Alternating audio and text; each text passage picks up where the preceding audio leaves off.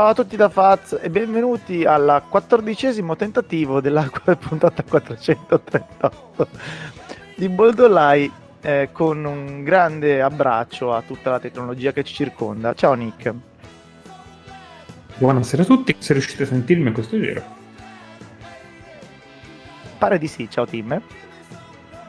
A tutti tranne i codici di controllo Microsoft. Benissimo, ciao Lore. Ciao e tante care cose al signor Telegram. Ciao Show. Ciao a tutti. E ciao anche a Fleccio. Buonasera a tutti, volevo dirvi che Telegram è più infame di un personaggio no, storico no, rea- no. realmente esistito qualche Sì. tempo fa. Ecco, non aggiungerò altro. Certo. Che come abbiamo scritto l'altro, come ho scritto l'altro giorno, ha camminato per... Sì, sì, no, ha camminato per circa 30 anni, perché prima gattonava e poi era un po' sospeso da terra. Vabbè, Ehm, a, parte, a parte queste cose, eh, salutiamo anche Luke Walton e salutiamo anche Tatone, che così ci ha regalato un audio che adesso vi faccio ascoltare. Ma allora, in realtà io credo che la gente che sbocca in campo mentre gioca a Sacramento è la prima volta che si vede allo schermo, ma probabilmente non è la prima volta che succede, visto che sono 15 anni che ormai i Kings sono una squadra imbarazzante, ecco.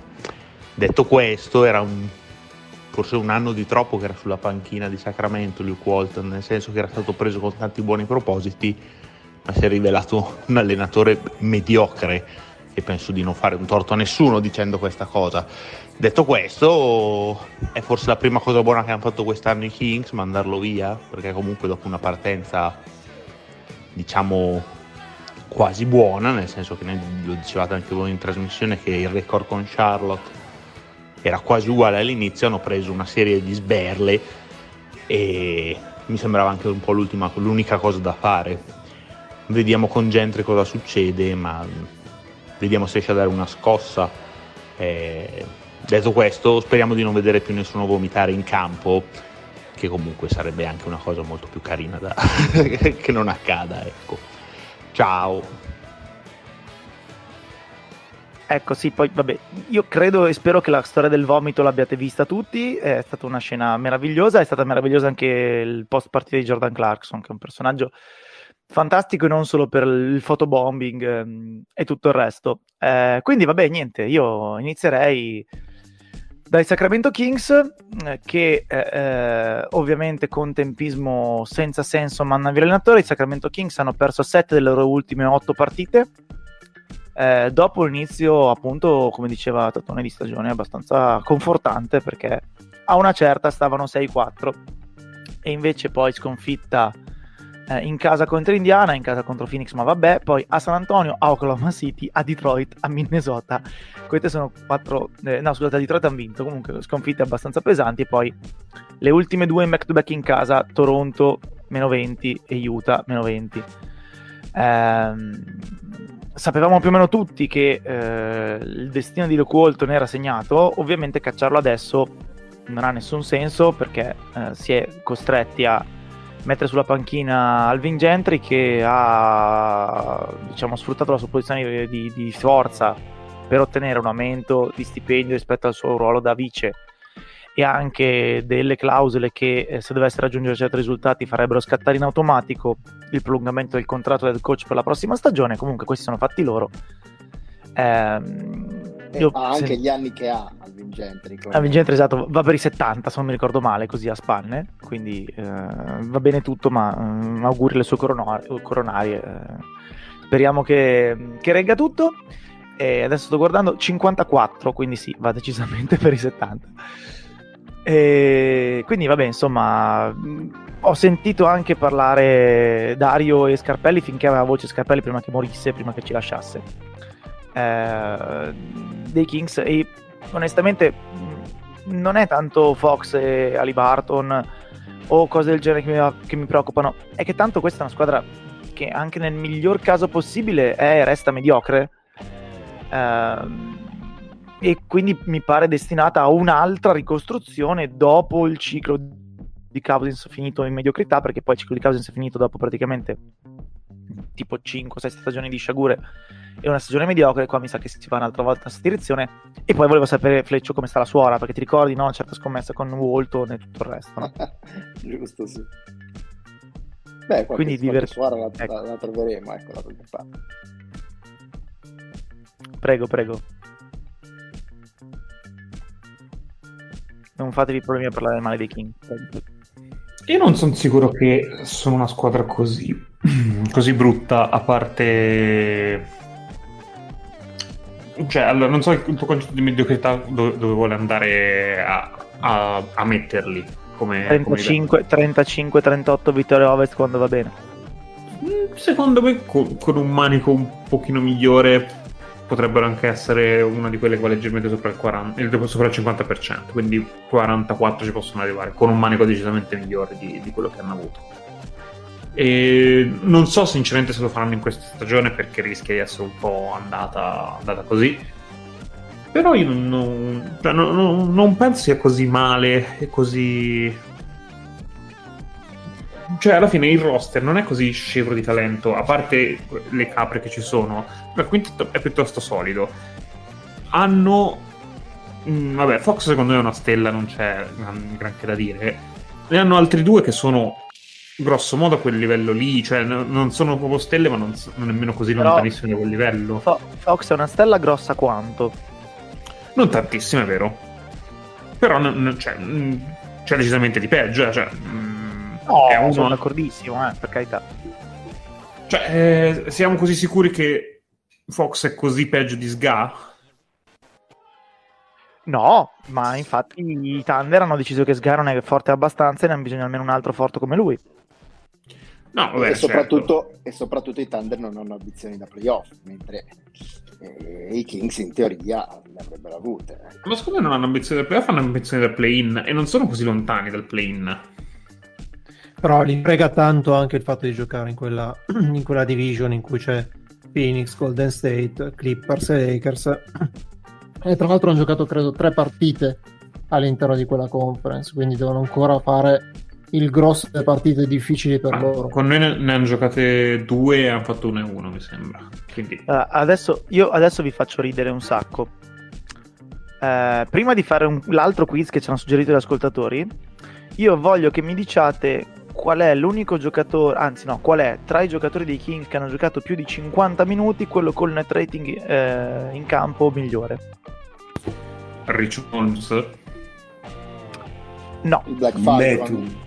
Richard Holmes è, Thompson? eh, un attimo, un attimo, Richard Holmes a meno 0,3 eh, Barnes a meno 4.3 poi cosa avete detto? Metu a 1.9 Metu è già positivo, sì Tristan Thompson?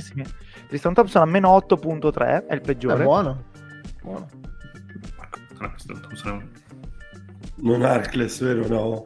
Arcles ha più 1,8 vi Eh, dico una cosa è un giocatore che non pensate che abbia giocato più di 50 minuti Mm. Alex Len. no, ne ha giocati 151 purtroppo comprese due triple tentate in fila ieri notte per qualche motivo Però se il motivo per cui Telegram funziona così bene. Bagley Bagley. Bagley Bagley, certo Non ho giocato 50 minuti. Dai, 56 Ma vaffanculo. vabbè scusa eh. C'è da dire che no, non so esattamente quale sia il livello di quale sia stato ormai il livello di controllo sulla franchigia di Walton. Questo onestamente per me resta un mistero perché non credo che possa essere responsabile di tutto quello che succede. Eh, cioè, lo è in, in modo solidale, però bisogna anche vedere le scelte che ha fatto la dirigenza. Eh, onestamente, chiunque di voi penso abbia visto più di due o tre partite dei Kings, eh, eh, o- occhi ai microfoni che si sente respirare tipo guerre stellari. eh. Colpa mia- è colpa mia, scusate. No, figurati. E, almeno io, soprattutto la partita con San Antonio, mi è rimasto impresso. Credo che a livello statistico sia tra le prime 6 o 7 difese peggiori, ma da un punto di vista visivo è una zozzeria che io raramente ho visto negli ultimi anni. Gestiti male, eh, non- i giocatori non, non leggono la stessa pagina del libro. Abbiamo discusso a inizio stagione sul fatto che Fox avesse rifatto l'armatura e Fox, come voleva dimostrare, è clamorosamente inefficiente rispetto all'anno scorso. Cioè, di Fox, secondo me, voi avete l'idea dell'anno scorso che era vicino a un All-Star fatto e finito. Quest'anno è tra le prime opzioni, credo il peggior giocatore in assoluto, passato da un net, net rating dal 43% al 30%, ad esempio, da 3. È, è quasi nullo in certe situazioni e non si è capito perché improvvisamente è dovuto diventare l'imitazione della tartaruga ninja dal punto di vista fisico. No, fa, fa, fatica veramente a tirare. Non so di chi sia la decisione, non so se di Walton, ma questa comunque è importante perché due o tre partite le hanno perse semplicemente perché Fox non la metteva nemmeno dentro la vasca da battere. Sulle altre io non, non capisco come sia possibile questa stagione incredibile di Barnes, che probabilmente è la nota positiva eh, dei Kings in assoluto eh, però questa, se togli Bagley, Fox non funziona, a sta squadra che resta quasi niente. Su, su, Fox avevamo fatto questo discorso, se non mi sbaglio, una delle prime puntate, forse quella di, di preview. E io rimango sempre dell'avviso che deve imparare a giocarci su quella che chiamavo appunto armatura, e quindi rimarrei un po' in attesa. Eh, non sono tanto distante da quello che ha detto Nick, ovvero mi sembra una mancanza di manico perché sinceramente quando le cose sono andate bene per quanto si parla sempre del solito inizio di stagione i Kings sembrano diversi quest'anno l'hanno giusto Lo, eh, ce, l'avevamo fatta, ce l'avevamo fatta con tra stesse solite no ma stavolta era, era giusto. Va bene? stavolta era giusto sì. Andate ah, avanti. Andate averlo grazie, grazie per averlo non, sottolineato non vi, non, vi, non vi incartate tra toscani andate avanti. Grazie per averlo sottolineato è sembrato sempre eh, il solito inizio stagione. Sì, però del, adesso non flexare, cioè, eh, per favore, tira dritto e vai. Dei Kings e, invece risiamo ancora un'altra volta che dopo queste prime partite risiamo subito in apnea con sconfitte francamente iperevitabili.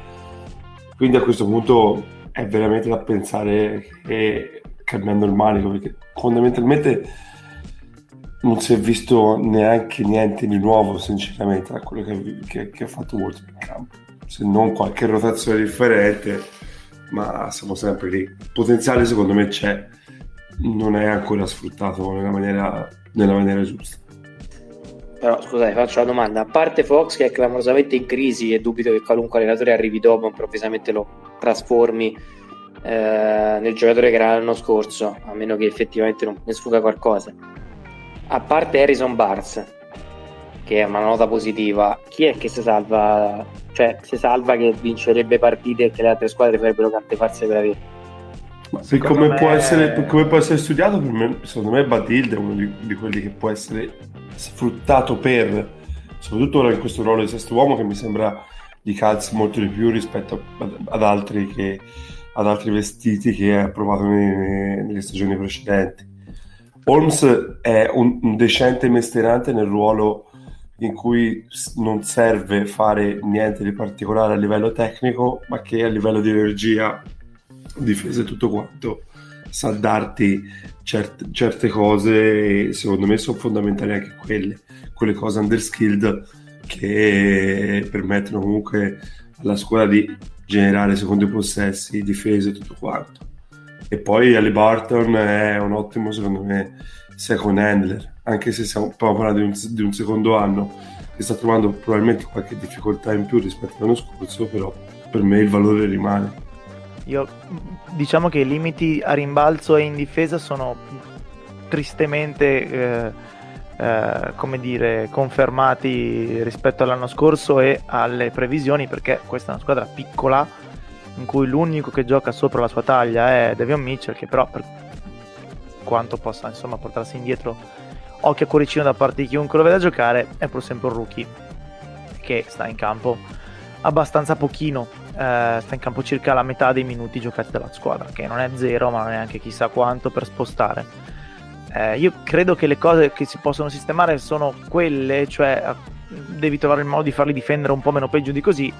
Sono d'accordo con Tim e penso che l'anno scorso difendevano pure peggio, quindi quest'anno sono tipo, sì, avevi ragione tu, quintultimi, una roba del genere l'anno scorso erano ultimo, penultimi, ma con schifo assoluto, stavolta pensa che vanno pure meglio.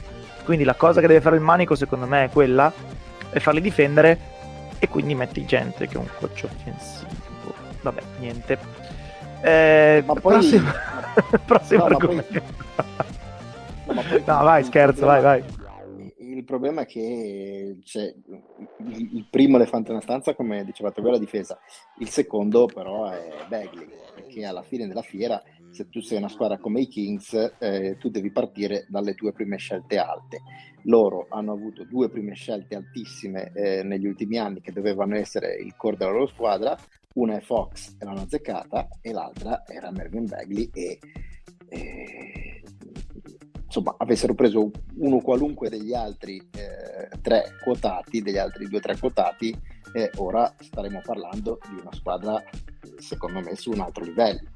E quindi si torna sempre lì, hai, hai totalmente bucato la- la- una, delle deci- una delle due scelte decisive, il 50% sostanzialmente dopo- del tuo potenziale futuro, a quel punto eh, sei abbastanza con, con le mani legate, cioè o succedono dei, dei miracoli o hai delle intuizioni pazzesche oppure eh, il tuo potenziale di crescita è, è gioco forza limitato. È verissimo, però dopo mh, diciamo 4 anni di ricostruzione, eh, quella dovrebbe essere la differenza tra il eh, magari contendere un po' troppo, diciamo il, il pretendere, eh, l'essere appunto dalla Mavericks, l'essere gli Atlanta Hawks, quindi squadre che fanno un turno o due di playoff, e l'essere invece una squadra che sta intorno al 50%. Non la differenza tra l'essere una squadra competitiva e una squadra di merda, senza offesa per nessuno. Ecco, cioè, Beh, però, sai, Vuol dire, che non è l'unica, vuol dire che non è solo lì il problema, quella è sicuramente una cosa grave. Però ripeto, se tu le altre cose le fai tutte bene, non ti ritrovi a questo punto, a prescindere da Bagley. Eh, Ok, infatti, il vero, poi hai sbagliato nell'altro, però sai, metti Doncic qua dentro e non sei una D'accordo, pretender, siamo secondo d'accordo. me sì.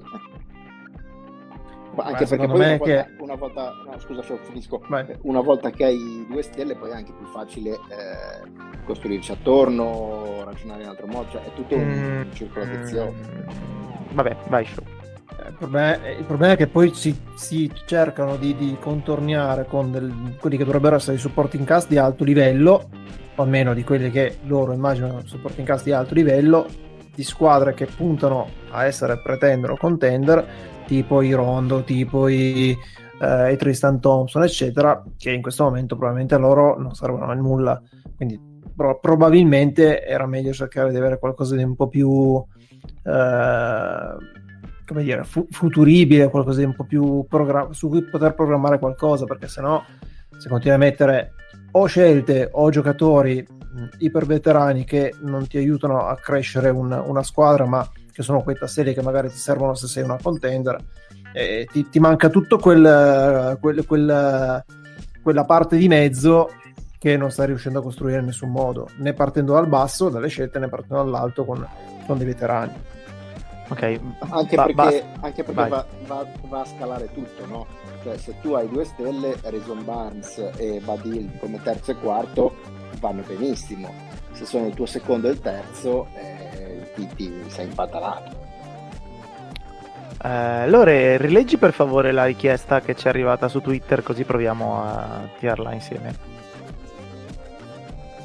Allora, lo recupero, che il buon Maffu, utente storico di Play It, ci dice, vabbè, dopo giocatori con più minuti giocati Rockets e Pistons, vabbè, potreste provare a indovinare i 10 coach dei Kings dopo Adelman nel 2006? Allora, facciamo brainstorming e forse ci arriviamo. Quant'è che sono, scusa? 10, lui dice 10. 10. No, infatti 10... Me ne ricordo Allora, quattro. proviamo, Io proviamo. Il quarto non sono sicuro. Proviamo, vai. Vabbè, Eh, Carlo, Walton, Jürger, Carl. Facciamo, andiamo a ritroso. Walton, Sì, ok. Jürger. Jürger, ok. Io direi Carl. Carl. Ok. 3. Io credo di ricordarmi quello primo, ma non sono sicuro. Dovrebbe essere Corbin. Mi sembra di sì. Mi piace. è durato- No, Corbin è c'è durato stato. quanto- Se è durato prima quanto non lo lui un so. gatto piccolo, Corbin. Mi È sembra. durato, è durato tipo mezza stagione, forse meno. Sì, ma mh, peraltro, allora, lui prima allenava Utah e aveva fatto tipo due anni così così, un anno disastroso, e ah, quindi l'hanno assunto loro, ed era una roba che mi era rimasta come... Io me ne Perché? ricordo, uno solo, Musselman, che mi è rimasto impresso. Grande, Bravo, Musselman. grande. Però solo Devo- quello, dopo Musselman devo dire no. che se, se mi ricordo che faccia dicessi che mi ricordo che faccia Musselman me- mentirei Neanch'io. spudoratamente. Quindi siamo a 5. Malone ci Ragazzi, raggiunge pure, io- siamo a 6. Beh, io me lo ricordo Musselman perché era al college, quindi vabbè. Ok, ne, Ma man- ne Mike Brown 4. c'è passato? No, ne mancano 4. Ma non era i Lakers. Ne mancano 4. Ma prima. Eh, Mm. No, allora, mancano il fantasma 4. dei Natali passati questo. Ah no, Malone. Ma non l'abbiamo già ma- detto. ma non l'abbiamo detto. Abbiamo detto. Ah, cazzo. Ne mancano 4 e non so da che cazzo di parte girare. No, non ho idea. No, proprio 0 0 0. Eh, io Cioè, già avevo ah, tutto con Mus. Sono abbastanza sicuro che ce ne sia stato uno tipo una vecchia gloria, ma non mi ricordo Tipo, chi. tipo un Mike Fratello, ma non era un Mike Fratello. una roba del genere. E un, e, un, e- e- e un giovane semiscappato di casa che era un loro ex giocatore. Però non mi ricordo chi. Allora, vecchia gloria, Regiteus. Lui, bravo, lui, Bravo. lui, lui, lui, lui, Mm. giusto, lui. Lui, lui, lui, grande. E poi basta, poi basta. Quindi ne mancano tre. Ah, googlo? La tiriamo breve? Googliamo?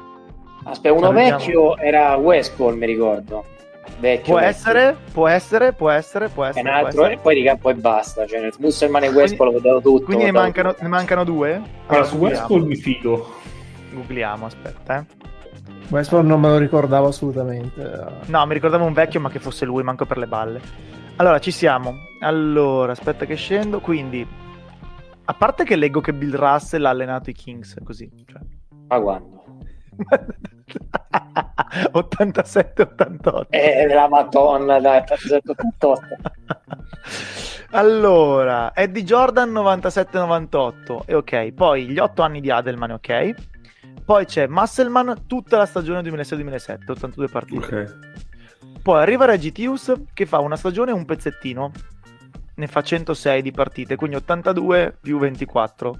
Le altre 58 di quella stagione le fa Kenny Nett, che non so chi cazzo sia. Chi? Kenny Nutt, Kenny Nett.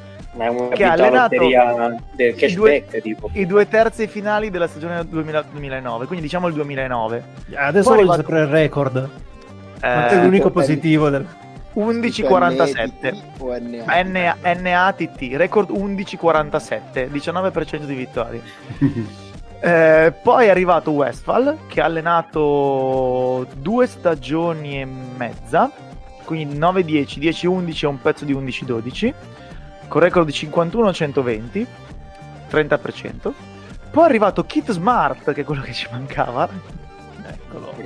Parente di Smart, quello dei Celtics. Non credo. No, di a Kit Alexa. Smart, a Kit Smart, secondo me, nella serata giusta potevamo anche beccarlo. Canninata assolutamente no. No, ma Kid Smart, tra l'altro, ora se non mi sbaglio, ora vado a controllare. Ora fa l'assistente a Muslim.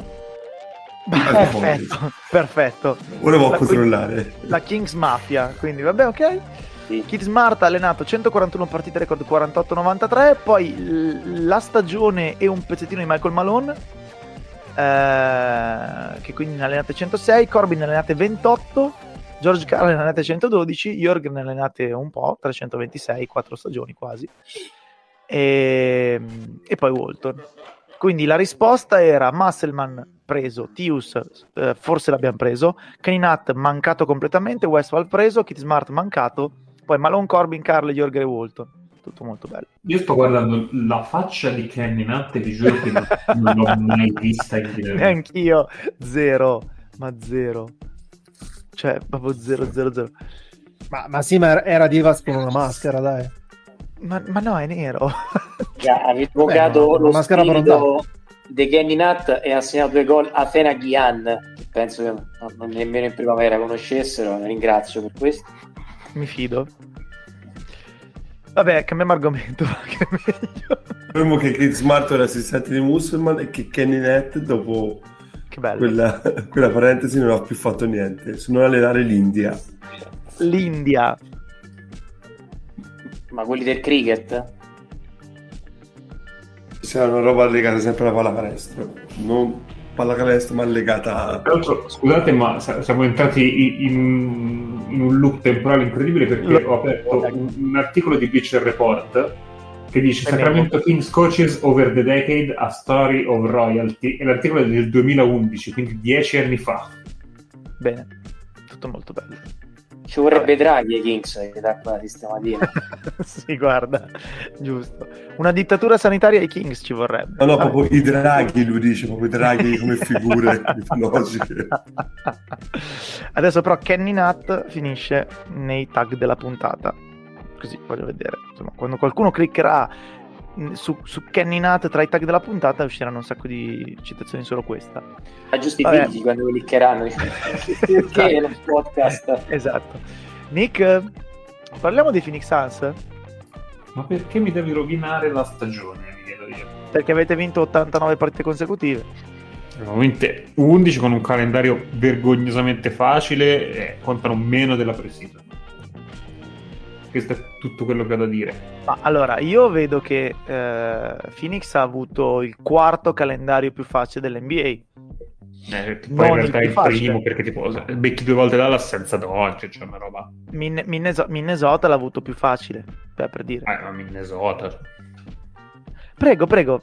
fa- Beh, siamo partire- me- siamo partire leggermente di meglio di Kaminsky? Minnesota. Vuoi partire dalla morte di Kaminsky? Non lo so. Kaminsky mi hanno detto che ha la frattura e che è stressato. Il giocatore c'ha la frattura. sì. Questo è quello che mi hanno detto. Non so altro di Kaminsky e mi spiace anche perché era palesemente il nostro miglior giocatore di questa stagione oh, e non si discute. E nulla, cioè, siamo partiti piano, ci, stiamo riprendendo piano piano. Io, per- peraltro, non so chi di voi ha avuto la fortuna di vedere le partite dei Suns, ma sono bruttini da vedere quest'anno. E mi chiedevo l'altro giorno se eh, è, è perché cazzeggiano e poi si svegliano all'ultimo quarto o perché il calendario è facile e, e si annoiano o perché sono semplicemente più scarsi rispetto all'anno scorso e credo Fazio mi ha confermato che dovrebbe essere la prima credo potrebbe essere una roba del genere ecco e Eh, guarda, ti, dic- ti dico onestamente, è perché il, signore che ha detto che Kaminsky, che giocare con Kaminsky è il sogno di qualsiasi point guard, ha imposto il suo volere sulla franchigia e quindi si gioca come ha voglia lui e come decide lui, che sono quei ritmi lì. che, che va bene eh, tutto sommato. E secondo me è grosso modo della squadra dell'anno scorso non, non c'è gr- grosse cose cambiamenti sicuramente l'ingresso di McGee positivo l'ingresso di Shamet anch'esso abbastanza positivo. Passi in avanti sicuramente le fatti Bridges molto più continuo molto più presente in attacco. Per il resto secondo me veramente è la squadra dell'anno scorso che sta tirando pure male cioè cioè, non, non credo nemmeno siano. Se, se non avessi visto che sono 11 vinte di fila, non, non direi nemmeno che è un periodo particolarmente scintillante. Ecco, è che hanno veramente continuità, sono ormai si conoscono veramente a. Però, eh, eh, Non è che sono veramente così belli da vedere o così. o che saltano all'occhio. Cioè, capisco molto più perché dei Warriors parli molto di più, anche se sono tipo a una partita di distanza. Io- I Warriors sono molto belli da vedere, sono estremamente sul pezzo e demoliscono gli avversari. Suns ne hanno vinte un po', ma sono veramente tutte partite che se vedete sono finite dentro 10 punti praticamente tutte. Tanto scusate, c'è la mascotte dei Clippers che sta- tentando di uccidersi perché sta salendo su una scaletta formata da cassette della frutta messe a salire, appunto. Io non Credevo cercava di uccidersi perché era non uno scotto dei capisco Clippers e, Anche- e avrei capito. anche. Io non capisco il senso di questa cosa, però vabbè, fa niente. Cazzo, non farlo a casa, solo i professionisti. No, no, non ci penso, non ci penso nemmeno. Vabbè, boh, comunque fa niente. Eh, no, sono d'accordo. I- eh, quello che diceva Zaclone nell'ultima puntata dell'Low Post, cioè di alcune squadre, eh, vale ad esempio per il quintetto dei Knicks eh, e così via, tu vedi che non ha fatto click qualcosa. Eh, per i Suns, ovviamente non a livello degli Warriors, ha fatto click tutto. Quindi i Suns sono una squadra, come dicevi giustamente tu, che ormai eh, i cui giocatori ormai si conoscono, conoscono le tendenze, conoscono i movimenti, eh, si- c'è molta fiducia reciproca a livello difensivo, quindi eh, si fa già un movimento in più in anticipo perché tanto sai che c'era qualcun altro che si preoccuperà di a sua volta coprire te, che hai coperto lui, che coprirà qualcun altro. eh, e quindi mh, mm, mi sembra che per, per la regular season una squadra del genere che ha le giuste condizioni di salute, a parte Ayton che sta fuori un pochino ma neanche troppo, e, e che va col pilota automatico e un sacco di fiducia, credo che questa sia una ricetta abbastanza vincente. Eh, poi ripeto, sì, si difende molto molto molto molto bene, eh, questo è abbastanza innegabile e unito a senza dubbio un calendario non impossibile, eh, secondo me viene fuori questa, questa roba. Diciamo che di tutte queste vittorie eh, in effetti forse cioè, fai fatica a trovarne una che dici veramente è di qualità. Eh, perché se andiamo a vedere Cleveland buona, ma insomma è pur sempre Cleveland, Pelicans, Rockets, non mi esprimo, Oxer, crisi marcia, a Sacramento, in casa contro Portland che in trasferta fa schifo, poi a Memphis che è in crisi marcia, a Houston a Minnesota, due contro Dallas senza Doncic, quindi è verissimo quello che dice Nick, che eh, la striscia di vittorie mh, pesa il giusto, eh, però intanto hai comunque messo un bel po' di buoni risultati dall'incascina tua parte che vuol dire poi magari poterti permettere dei riposi in più eh, senza troppo l'assillo del record di perdere posizioni e così via. Quindi direi sono d'accordo nel non eccedere nell'entusiasmo ma non perché non siano forti i Sans sono, so, sono forti quanto lo erano un mese fa non è che abbiamo scoperto niente di che. Eh, è un così, un, una serie di vittorie. M- mettiamoci un asterischino, dai, una cosa così. D'altra parte ehm, si può anche togliere l'asterischino perché comunque stanno, non stanno facendo altro che confermare quelli che erano i risultati l'anno scorso. Quindi, quindi l'anno scorso sono stati la, la seconda squadra ad ovest, quindi eh, diciamo così sono in linea con, con la stagione di una squadra che l'anno scorso è la seconda forza ad ovest. Sì, peraltro sono andati tipo secondi a ovest per mezza partita sui Jets, quindi grosso modo erano... Sì, esatto, cioè... quasi primi, sostanzialmente primi a parimenti. Sì, sì, ma credo che insomma non, non, non, si può dire tranquillamente che da quando c'è stata la bolla sono la squadra più continua in NBA. Questo quando si esatto. può dire. Poi... No, ma, ma così, come, così, come, guardando i jazz uno dice, beh certo non ci si stupisce, stanno solo eh, via, viaggiando sui loro standard, secondo me ormai eh, si può dire dopo, dopo, due anni pieni, si può dire anche dei Suns stanno viaggiando sui loro standard, questo è il loro standard. Sì, no, eh, secondo me cioè, la, la, cosa che è molto positiva è che eh, quello che dicevamo, insomma, n- no, ne hanno vinto 11 in fila e non stanno nemmeno esprimendo il loro miglior gioco e questo potenzialmente è una cosa estremamente positiva per una squadra che, tipo, per vincere 13 partite due anni fa ce ne metteva 42 e adesso ce ne mette tipo 15 perché eh, veramente può permettersi di cazzeggiare per gran parte della partita e sai che in qualche modo la porta a casa e a parte Chris Paul l'età media è veramente bassa per essere una squadra del genere. Quindi secondo me è una roba molto positiva il fatto che le vincano pur giocando così che poi però bisogna anche arrivare al punto in cui devi giocare decisamente meglio di così. Anche perché, riallacciandoci al discorso di prima, eh, c'è, c'è, una crescita tipo Bridges, che pure eh, era già notevolissimo l'anno scorso, sta crescendo, cioè ormai definirlo un, un 3D diventa quasi riduttivo, cioè è un giocatore eh, sempre più completo, sempre più convinto, sempre più eh, diciamo così coinvolto anche in, in fasi del gioco che eh, non, si, non, ci si sarebbe aspettati eh, che gli competesse.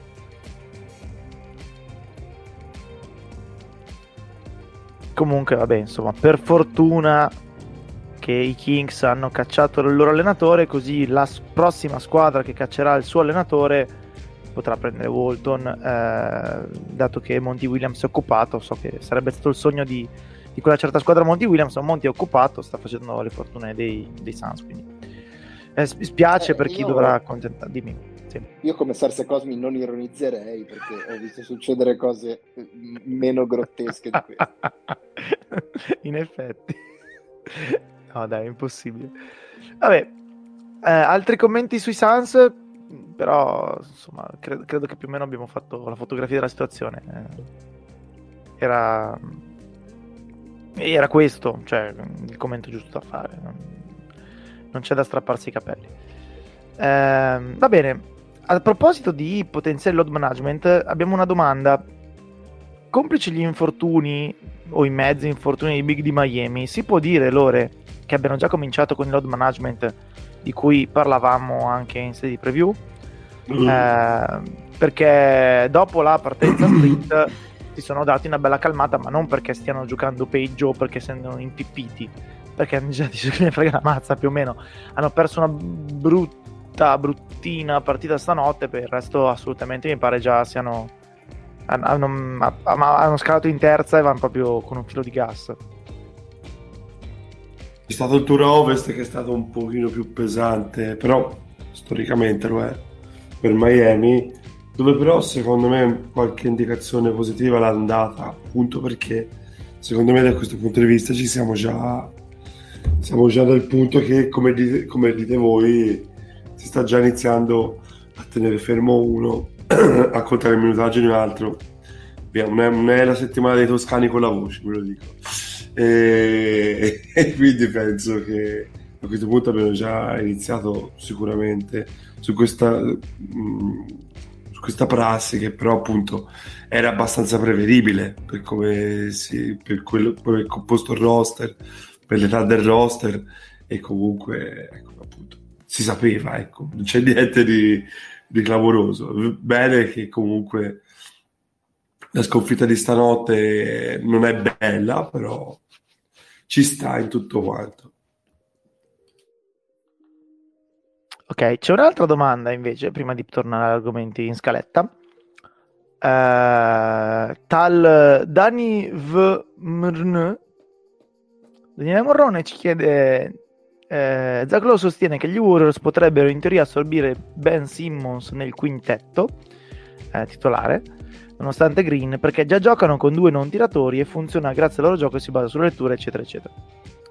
Eh, e vuole sapere A se siamo d'accordo con questa cosa, cioè se anche secondo noi Simmons potrebbe stare in campo uh, con uh, Draymond Green un quintetto vincente e B poi ci sarebbe fattibile.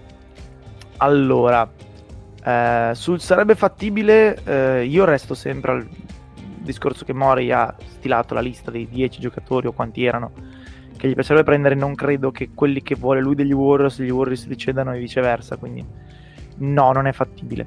Eh, perché in questo momento Mori non vuole Wiseman e Kuminga e Moody, ma vuole eh, dei giocatori pronti per competere. Quindi non credo che le esigenze degli Warriors e l'offerta degli Warriors si incastrano bene con fila.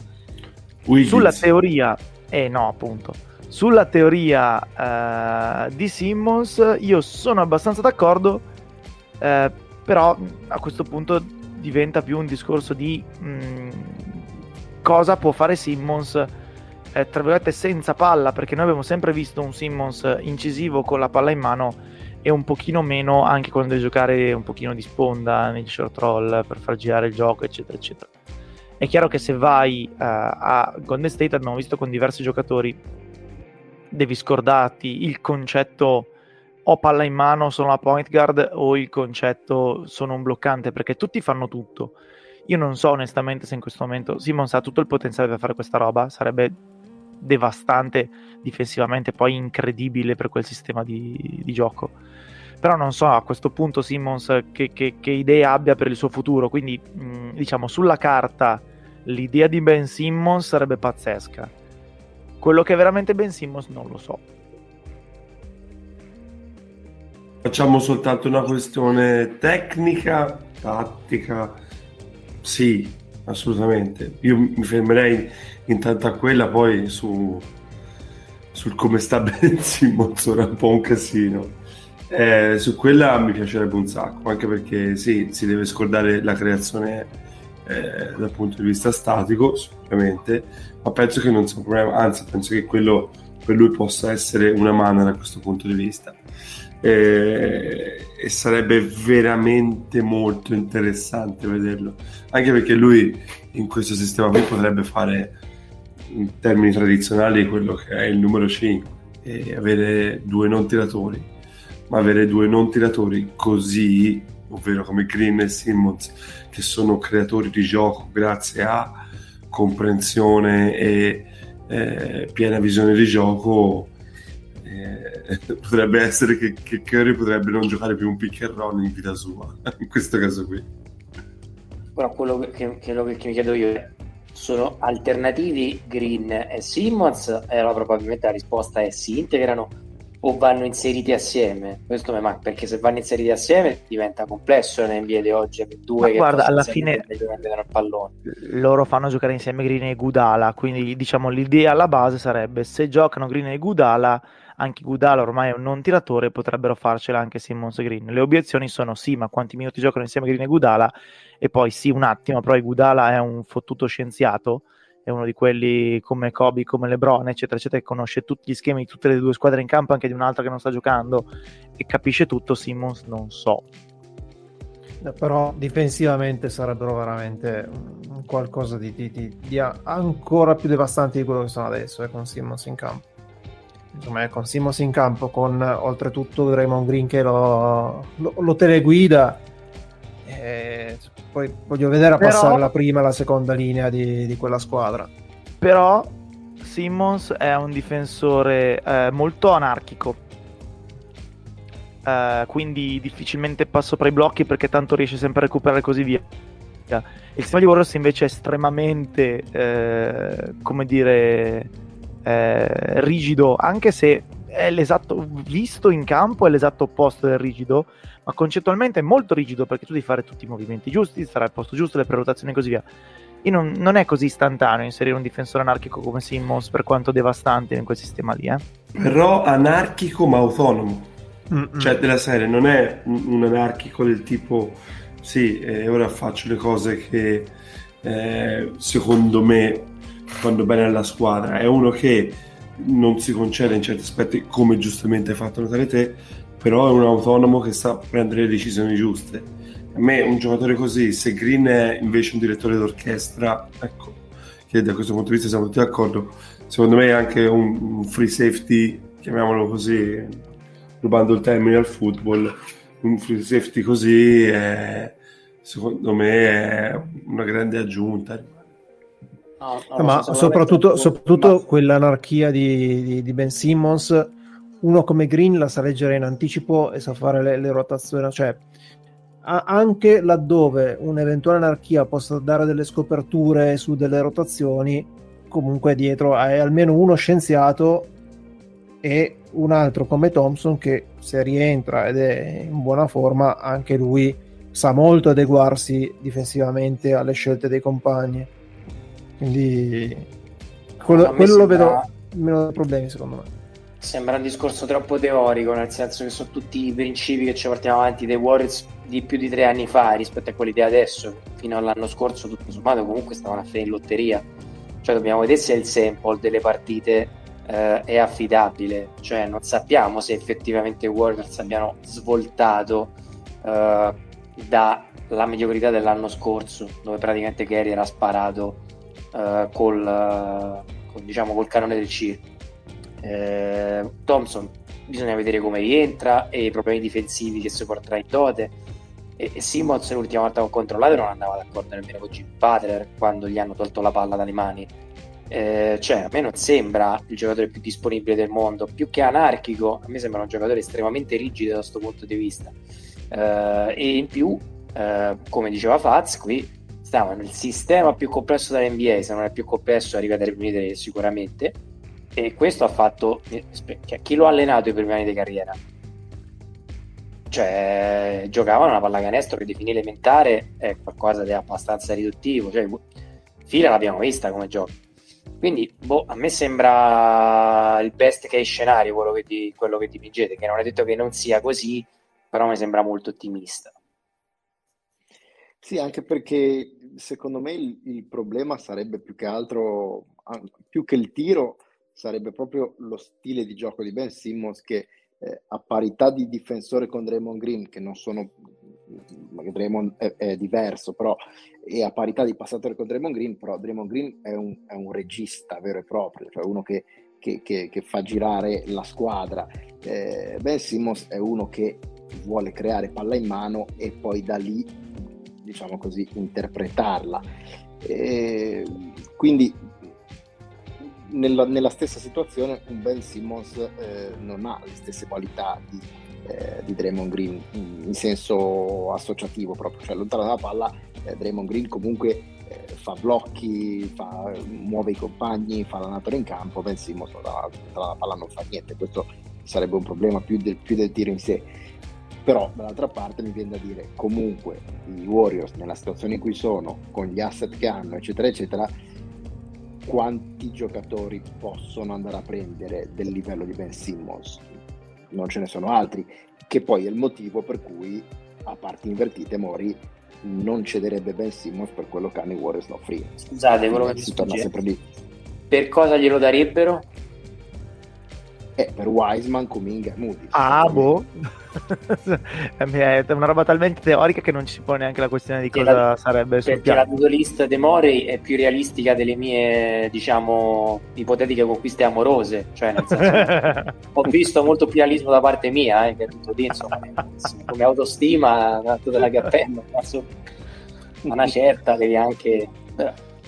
Però infatti questo è il motivo per cui la, la definiamo fantasiosa, perché Mori non, vedo perché, come, come diceva Faz come introduzione, dovrebbe farla una trade del genere, a meno che uno non ci aggiunga tante tante scelte.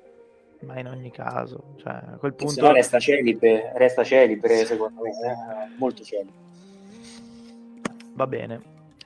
Eh, ci sarebbe una squadra mh, mm, che all'ultimo controllo è eh, tipo in testa alla Eastern Conference e eh, a un certo punto probabilmente sarebbe anche il caso di affrontare l'argomento, quindi eh, facciamo che lo affrontiamo adesso e quindi eh, introduciamo uh, i nostri ascoltatori a gli 11-5, secondo miglior record dell'Est insieme a eh, Chicago, appena dietro a Brooklyn, eh, gli Washington Wizards. Eh, la domanda principale è come cavolo fanno gli Wizards a vincere partite? Allora, giustamente eh, andiamo un attimino a vedere co- cosa c'è di eh, vincente, diciamo, in questa squadra e cosa eh, un pochino meno. Innanzitutto, eh, se la mettiamo dal punto di vista del calendario e tutto il resto, Washington ha avuto un calendario assolutamente competitivo, quindi non si tratta di un record finto, non si tratta di vittorie ottenute in circostanze fortunate, eh, anche perché hanno avuto loro stessi alcuni problemi di eh, di infortuni e cose del genere. Eh, Gafford ha saltato svariate partite, Di Muidi non ha giocato tutte e così via. Eh, Bill, tra l'altro, tra gli scorer principali NBA, eh, diciamo nell'ultima settimana Lillard e Tatum hanno un pochino rimesso a posto le loro percentuali, Bill meno. Cioè, in questo momento tra le stelle NBA, tra quelli, diciamo, tra gli scorer principali, tra quelli che segnano più di 20 punti a partita, Bradley Bill è quello con le percentuali tranquillamente peggiori quindi non stanno neanche avendo chissà quale rendimento Bill. Eppure, diciamo prima, insomma, della sconfitta di stanotte di Miami non bellissima, è arrivata contro i Washington Wizards. Ok, un po' di suicidio di Miami, eh, quello che volete, però ci sono anche stati dei Widdy e Caldwell Pop che hanno segnato qualsiasi cosa nell'arco di tipo 5 minuti, eh, o forse anche meno. Quindi, mh, mm, ripeto, parliamo di un record che è assolutamente solido, non è eh, frutto di circostanze strane.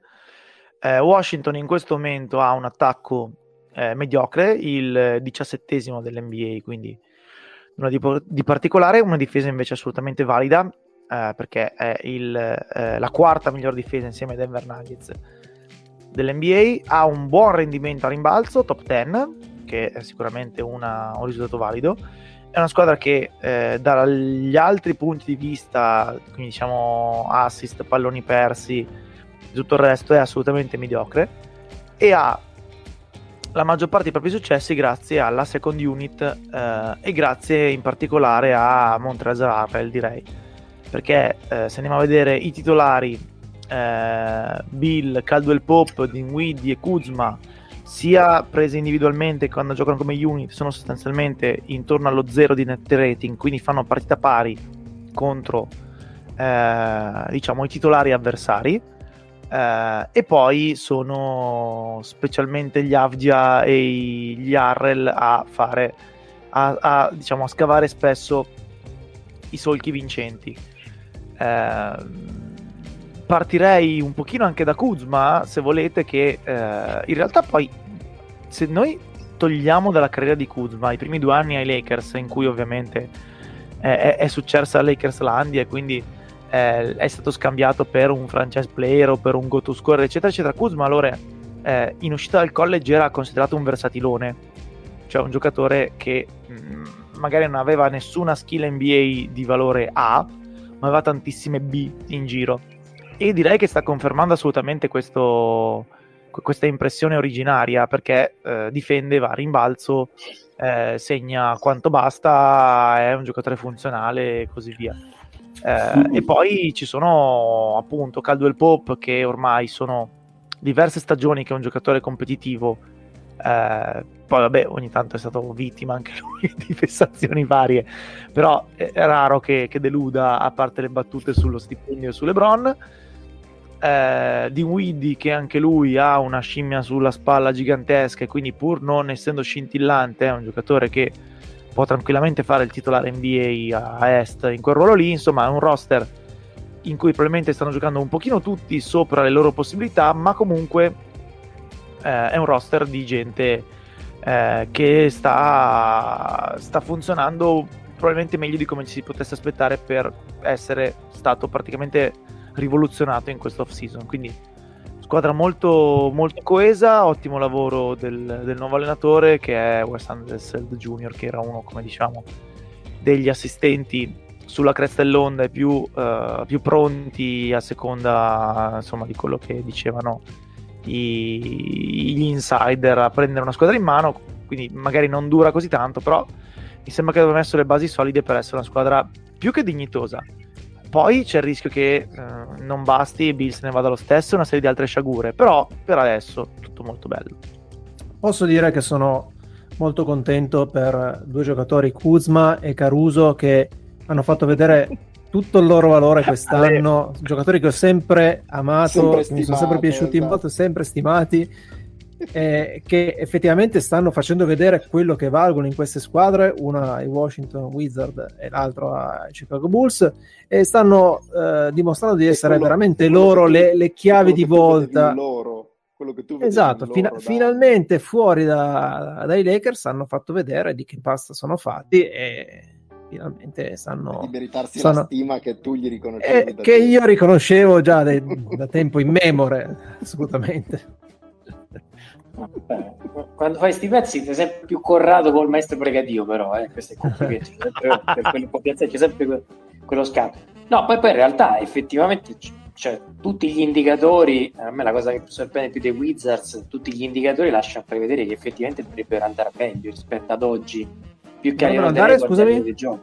Meglio nel senso Bill è partito male e soprattutto eh, non ha mai giocato così eh, poco ispirato che io ricordi a memoria d'uomo. Un, credo che sia tra i primi 7 o 8 eh, a livello di palloni persi eh, e delle volte è stato più un peso che una risorsa, che è tutto di, di solito sarà esattamente il contrario. E sono tutti d'accordo che prima o poi Bill comincia a carburare, sicuramente giocherà meglio di quanto non fa ora. Eh, in generale, anche nella partita che hanno vinto con Miami, che è un po' spizzato effettivamente, eh, la maggior parte dei giocatori dava sempre l'impressione di poter fare molto meglio, cioè eh, sembra che con l'effort e con quelle cose che non vanno a finire nel tabellino e che sono difficili da spiegare la sfanghino quasi sempre. Da un certo punto di vista sono una squadra che, e questo mi sorprende, sembra che abbiano più energie degli altri eh, o che comunque sia ehm, abbiano un senso di urgenza differente rispetto alle squadre regular season. Anche qui un po' come se parlavo dei Warriors, che ovviamente hanno un altro peso, un altro talento. Non so se questo possa diventare un trend. Però la cosa incredibile è che di solito quando parliamo di questo tipo di squadra abbiamo effettivamente le statistiche che, eh no, questi non vanno avanti così. Qua effettivamente non ce n'è una a parte quella a rimbalzo che ci dava Fazza, che secondo me non è migliorabile quindi boh. eh, ma, ma, infatti cioè, tu hai detto che ti aspetti di vederli meglio di così. Io, io, mi aspetterei di vederli peggio perché comunque sono una squadra che a parte la difesa e, e un po' i rimbalzi sono nel, cioè, nel, nella media o in alcuni casi come l'attacco sotto media NBA quindi cioè, a me fa strano vederli e anche quel poco che ho visto giocare non è che rubano rubino l'occhio. Cioè sono una squadra solida eh, con sicuramente un... Eh, sono profondi e quindi questo, questo aiuta moltissimo. Eh, hanno trovato un paio di giocatori al draft come Vigia che non mi aspettavo così, eh, così avanti già quest'anno perché pensavo fosse ancora un anno, un anno da, da, fare, da, essere, da avere comunque un impatto NBA.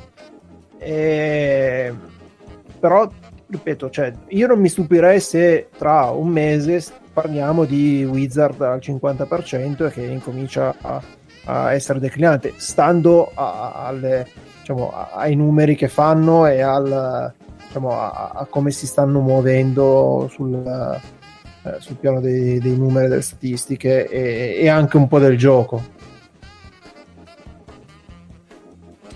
Allora, eh, partendo da, da, Kuzma, visto che Paz ne parlava prima, eh, questa evoluzione Kuzma l'ha avuta l'anno scorso, perché fino a due anni fa, fino alla stagione da bolla, il problema di Kuzma era un giocatore che quando aveva la serata giusta al tiro era un giocatore, un, un creatore offensivo valido, ma non, non, dava nient'altro da nessun altro punto di vista, quindi zero passaggi, zero difesa, zero rimbalzo e quindi quando la serata non era giusta era eh, un giocatore dall'apporto assolutamente negativo.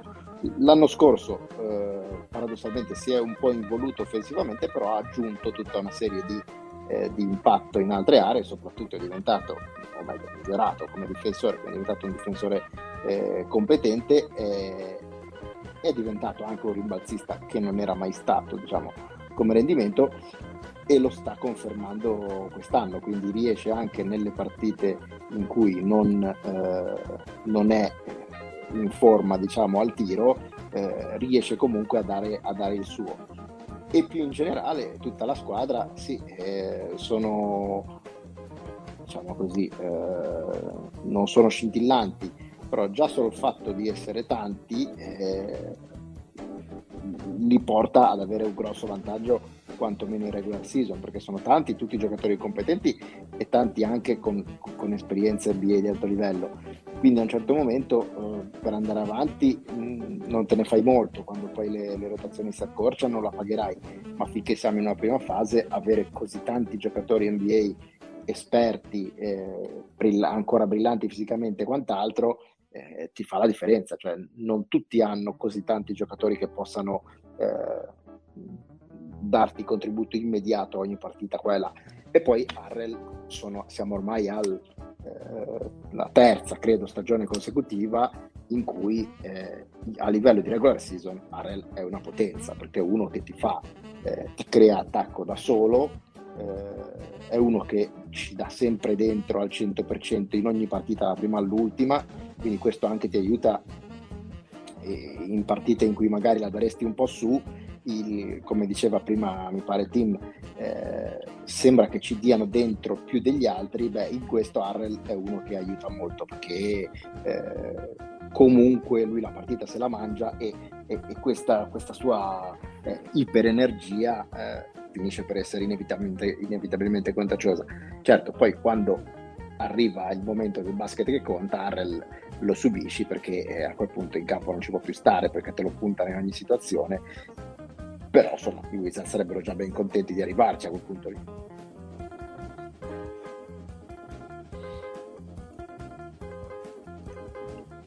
Lore, Nick? Ovviamente stavo parlando col muto.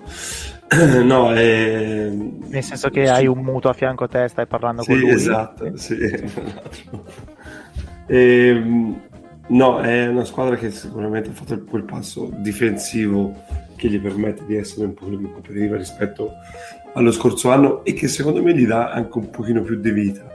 Sicuramente il ragionamento che ha fatto Show è giusto, però io tendo a fidarmi di più a, di squadre che comunque hanno un impianto difensivo che si dimostra solido fin dai primi, dalle prime partite, che di una squadra che magari passa un, una bu- buona partenza dal punto di vista offensivo.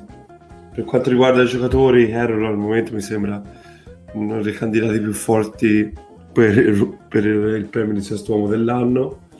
Eh, Kuzma, come dicevi te, usciva come versatilone e come diceva Fleccio, già l'anno scorso aveva fatto vedere, ma qui mi sembra che si stia un po' più, più espandendo rispetto a quello che era al college, che poi è dovuto diventare, anche per forza di cose, un giocatore prendi e spara, però quando uscì dal college d'aiuta fu una sorpresa perché venne fuori nell'ultimo anno dopo aver fatto vedere qualcosa di, di buono già prima, però era un giocatore che poteva fare tutto, soprattutto dava un'intensità al, al rimbalzo che a Washington si sta rivedendo in maniera interessante. E prima, visto che si parlava di autonomia, Avgia da questo punto di vista è, è perfetto, un giocatore che era già autonomo in una squadra di alto livello come il Maccabi Tel Aviv e ora sinceramente dopo aver passato il primo anno non facile soprattutto dal punto di vista fisico mi sembra sia tornato cresciuto a livello fisico e soprattutto inizia a capire come può portare il suo gioco che anche qui, visto che se ne parlava prima, fatto di letture, fatto di intuizioni, fatto di grande intelligenza cestistica anche a questo livello. Quanti sono? Cioè, perché sono veramente tanti, sono veramente profondi come squadra, una roba che non mi aspettavo, considerando che da un anno all'altro sono passati da essere tanti scappati di casa a tanti veramente giocatori buoni. E... Eh, dipende da come consideri tipo i Raul Neto, gli Aaron Holiday, i Cory Kispert e i Bertans. Perché è in un attimo che passi da 7 a 12, eh? Sì, sì, ok, quello mi sta bene. Però l'anno scorso erano tipo 3. Certo. Una roba del genere. Quest'anno sono partito veramente sembra un 12 e... Poi, per, per, carità, sono anche dell'idea che eh, è molto importante averne eh, 8 molto forti che 10-12 presentabili. Quindi è una roba un po' diversa. Però cioè, è una roba che mi ha sorpreso abbastanza. Ed è una cosa che non mi aspettavo è che effettivamente hanno ceduto Westbrook per tanta profondità e questa cosa sta dando risultati immediatamente. Non è una roba scontata perché insomma quando vai per essere un pochino più profondo spesso c'è anche problemi di amalgama però come funziona invece perché sono da ricreare. E invece stanno andando piuttosto bene con Bill che non sta facendo chissà quale stagione. Allora a proposito di Kispert mh, mm, ra- racconta di due cose anche perché ad esempio è uno che mm, in teoria individualmente sta facendo schifo cioè non sta facendo niente eppure quando è in campo la squadra vola lui è un concentrato di energia, lui è quello che noi amabilmente da avversari chiameremmo, perdonatemi, quel dito un culo, eh, perché fa tutte quelle cose antipatiche che gli avversari le sentono, che le sentono e che sentono anche i compagni, però è un giocatore di estrema energia e soprattutto di toughness, durezza, sia fisica che mentale all'interno, all'interno della partita e quando entra è un fattore proprio per queste cose, per le classiche cose che non entrano nel tabellino. Non ha delle buone statistiche, però non è un giocatore che puoi lasciare, puoi dimenticare in attacco, è un giocatore che difensivamente è, cubico, è tozzo da morire e, e, lo senti perché è anche estremamente mobile. Quindi fa tutte quelle cosine, ganze che piacciono tanto agli allenatori e, e compagni un po' meno agli avversari, anche se eh, le statistiche non parlano in, in quel modo lì.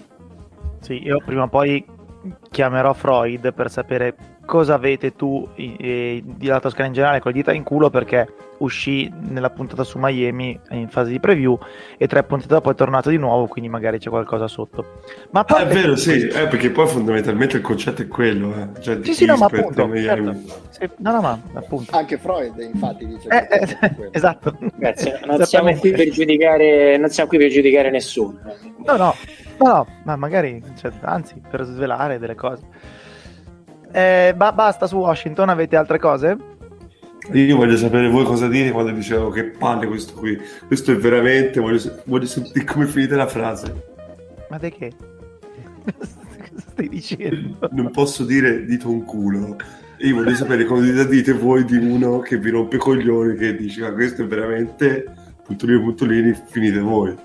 Che io non so co- no, cosa vabbè, anche, dire anche, anche in americano un rompicoglioni come lo vuoi dire o, o come si dice slang un laziale però adesso non vorrei fare parte del, del pubblico. Pre- devo preparare il beep perché temo che stia prendendo una piega pericolosa questo angolo della puntata. Comunque no, anche gli americani dicono pain in DS, quindi ci siamo. Anzi, la buttano più sul dolore, cioè magari capisci.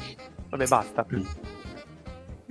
Vabbè, ma sta stava scherzando, dai, ci abbiamo fatto Noi- una noi- barella. vedi, loro sul dolore, noi sul fastidio, noi siamo differenti. Siamo. Certo, vabbè. Vabbè, vabbè, basta. Se non ci sono altre cose su su Washington, l'ultima squadra di cui vorrei parlare oggi eh, e poi vabbè, insomma, settimana prossima siamo già al quarto di stagione, quindi ci sarà da fare il punto della situazione su un paio di faccende, tra cui una che ha una sigla. Eh, io parlerei un attimo dei Memphis Grizzlies. I Grizzlies sono 8-8 eh, e ottavi credo ovest quindi comunque sono più o meno circa tranquillamente dove dovevano essere. Non, insomma niente di strano non, non- erano partiti in modo un pochino più brillante di così poi sono calmati. Tutto a posto. Però eh, è un 8-8 abbastanza mm, finto nel senso che dal punto di vista della, eh, della differenza di punti dei vari indicatori così via il loro record eh, expected viaggia tra 7-9 di alcuni, di alcuni modelli addirittura 5-11 di altri perché principalmente c'è il lievissimo problema che sono la peggior difesa NBA e concedono 113.8 quindi praticamente 114 punti per 100 possessi che è un abominio tanto per dire Sacramento ne concede 110 quindi questi sono 4 punti per 100 possessi 3 punti e mezzo peggio dei Sacramento Kings in difesa. Sono peggio dei Pelicans peggio dei Magic peggio degli Hawks e così via peggio dei Blazers e così via. Ehm, che è una cosa che forse non ci si aspettava cioè magari non fossero scintillanti in difesa lo puoi anche immaginare. Eh, ci sta tutto quello che vuoi però passi da Valanciunas Adams. Eh, recuperi Jaren Jackson che ok da 5 fa ancora fatica però da 4 è abbastanza versatile.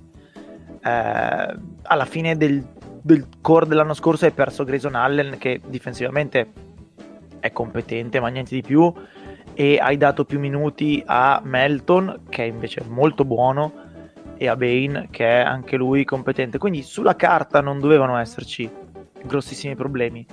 Ok Dylan Brooks ha giocato molto poco è rientrato da poco dall'infortunio in realtà poi con Dylan Brooks in campo Memphis è una squadra molto più valida di così però mi sembra anche strano che Dylan Brooks per quanto sia probabilmente il boh, terzo giocatore più di impatto di questo roster possa spottare così tanto quindi volevo sapere cosa, cosa avete visto se avete visto al di là del fatto che Jamorant è un mostro e al di là del fatto che Jaren Jackson Jr. sta facendo abbastanza fatica a trasformare eh, tutto quello che in teoria lui è in un giocatore valido in pratica. Eh, volevo sapere cosa, cosa- cosa avete intravisto, cosa ve ne sembra, se avete un po' cambiato la vostra idea iniziale, eccetera, eccetera. Eh, secondo me hai un po' centrato il punto ne- nell'ultimo esempio che hai fatto. Cioè, ogni tanto mi, viene da chiedere, ma se Jaren Jackson Jr. non facesse le partite dove spara 5 triple di fila in step back, che non hanno senso, penseremmo così bene di lui? Perché sono degli aspetti del suo gioco che sono n- non indietro, proprio carenti e un po' preoccupanti. Cioè, n- n- non sarebbe mai, ma è, è un giocatore per cui comin- bisogna cominciare a spolverare un attimo il bargnanometro perché mh, non stiamo veramente facendo nulla a livello fisico per eh, fare un attimo una differenza sotto.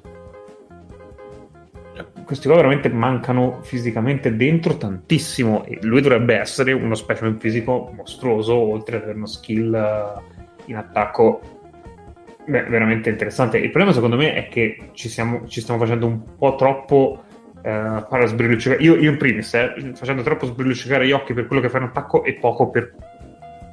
Ma, ma solidamente cosa porti? Perché è una parte che eh, gli manca davvero tanto come, come giocatore e ce ne sono tanti molto meno. Gli americani direbbero flashy, molto meno insomma appariscenti di lui in attacco e molto meno tecnici se vogliamo in attacco ma che aiutano estremamente di più la squadra per determinate cose ecco effettivamente sono un po' deluso da lui è anche vero che siamo al quarto anno e non hanno ancora 150 partite. No, no, Quindi certo, è stato rotto tantissimo. sono è entrato fuori. ma ovviamente sono molto d'accordo, sì. Prego, divertitevi se avete qualcosa da raccontarci. Più che altro eh, a me dà l'impressione che sia una squadra poco armonica, nel senso che eh, tanti giocatori hanno perso tanto tempo e sembra che siano a livelli di eh, curva di apprendimento abbastanza differenti. Morant da questo punto di vista ha fatto un bel salto rispetto all'anno scorso. Eh, di Morant l'anno scorso se ne è parlato molto poco, secondo me eh, in termini negativi, quando Morant l'anno scorso per diversi mesi è andato abbastanza sotto le aspettative, eh, però bene o male i Grizzlies sono rimasti in linea di galleggiamento. Quest'anno sembra un po' al contrario, è lui che finalmente fa il salto che ci aspettavamo a livello di produzione eh, e gli altri non riescono a, a viaggiare con lui. Eh, di Jackson avete detto, in generale effettivamente soft credo che sia il termine più corretto, in generale Brooks probabilmente è un giocatore che da un punto di vista del talento eh, non gli sposta tantissimo, ma è un giocatore con i cosiddetti attributi e lì dentro non le hanno tantissimi, nel senso che sono una squadra che fisicamente va un po' sotto con tutti.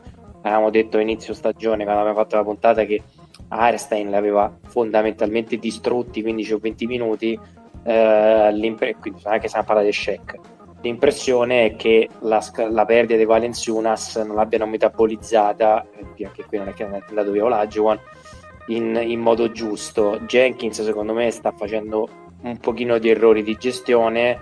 Io non so se il quintetto, per esempio, starting five che si portano appresso sia quello giusto. Eh, certo è che comunque se questi quest'anno non fanno un salto, rischiano in estate di vedere qualcuno che parte via trade. Cioè il, il- la clessidra scorre veramente da tanto tempo.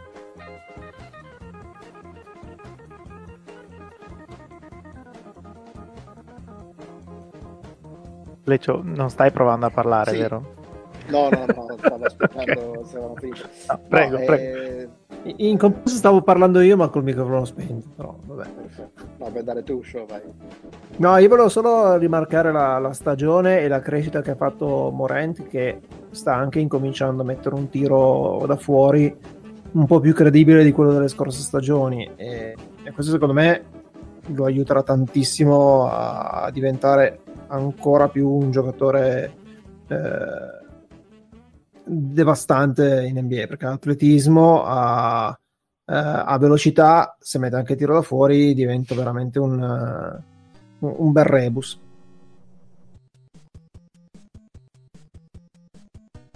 Sì, ehm, i Grizzlies secondo me hanno un, eh, un problema di eh, assestamento, nel senso che ehm, già sta facendo ulteriori, ulteriori progressi ed è eh, sostanzialmente un- una super stella in questo momento che se li porta dove vuole. Però complessivamente come squadra io non, non vedo una crescita qui. E questa è una squadra che per, per età, per talento, per, eh, per aspettative dovrebbe fare dei, dei- dei- dei grossi passi avanti di, di anno in anno, mentre qui eh, sembrano un po' battere in testa al netto della crescita eh, esponenziale di già.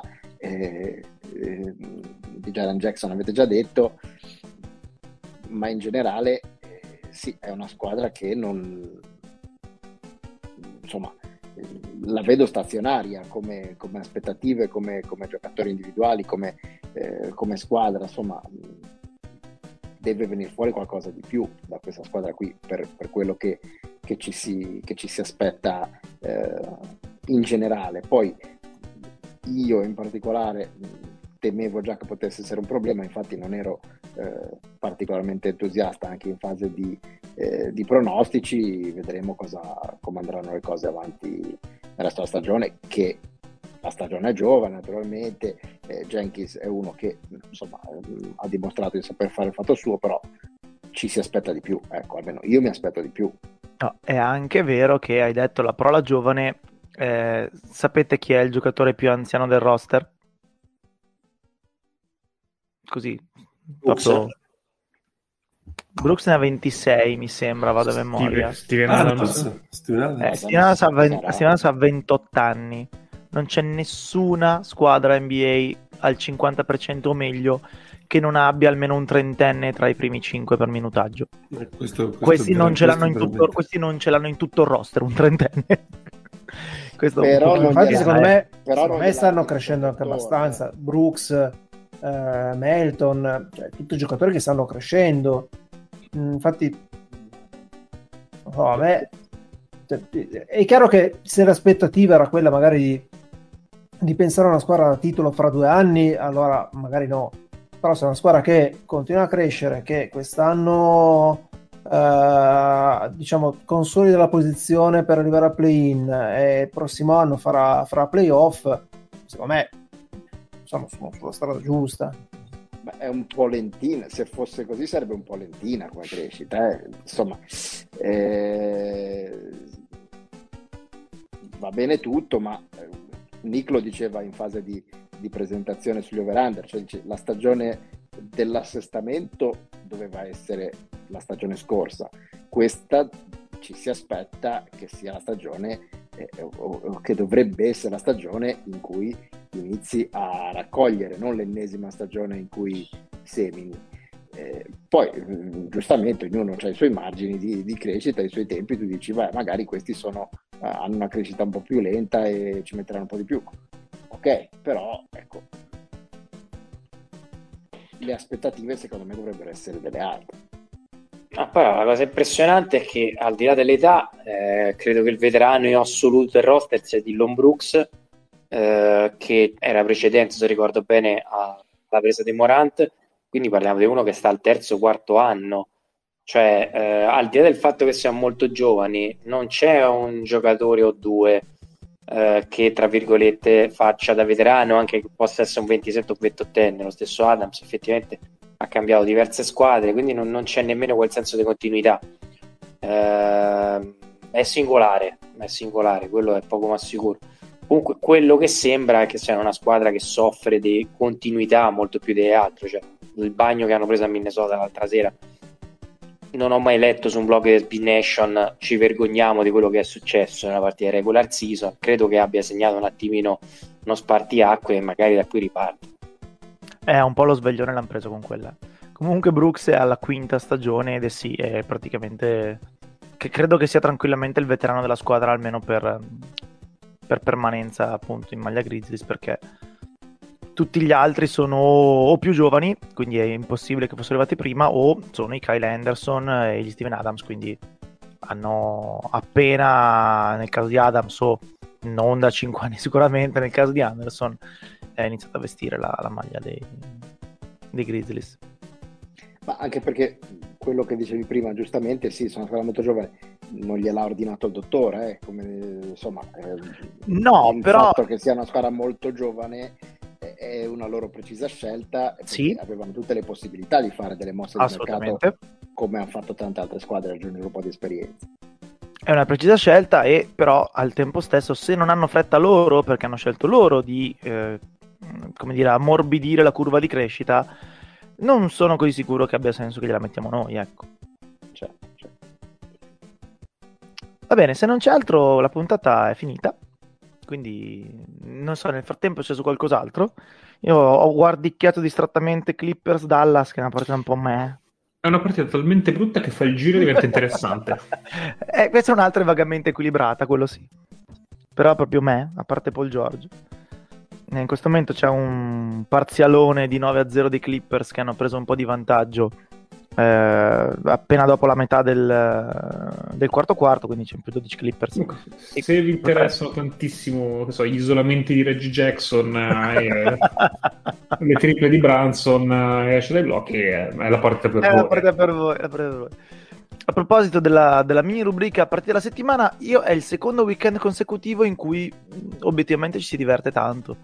Quindi le partite, specialmente di venerdì su sabato, ma anche quelle di ieri su oggi, sono state molto molto molto belle. Quella di stasera un po' meno.